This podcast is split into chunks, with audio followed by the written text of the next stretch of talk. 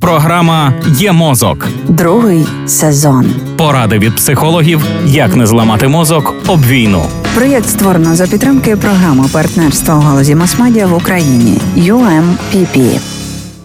Як спілкуватися з військовими, а точніше про особливості у спілкуванні, про які варто пам'ятати, поговоримо ми у сьогоднішньому «Є мозку», бо водночас зі звичним спілкуванням варто знати про певні тонкощі у розмові з військовими, оскільки їхній досвід від досвіду цивільних під час повномасштабної війни все-таки різниться. І для початку, радять спеціалісти з комунікації, варто пізнати себе. Насамперед з'ясуйте, що саме відбувається у ваших думках і почуттях, оскільки це може неабияк впливати і на комунікацію з іншими.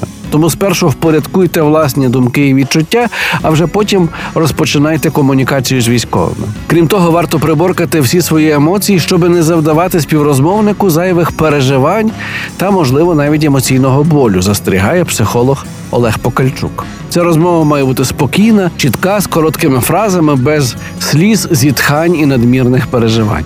Якщо вас у якийсь момент клинить, візьміть паузу. А повернувшись до розмови, пам'ятайте про ще один важливий пункт у спілкуванні з військовими – жодних протиставлень. Не варто сприймати наших захисників як опонентів в розмові, які кардинально відрізняються від цивільних. От ви, мовляв, ого-го, не те, що ми. Так, вони мають інший досвід війни, але залишаються такими ж людьми, як і ті, хто не був на лінії фронту. Зрештою, це тільки основоположні пункти. Є безліч інших моментів у спілкуванні з військовими, тож про інші особливості вже завтра, о цій самій порі.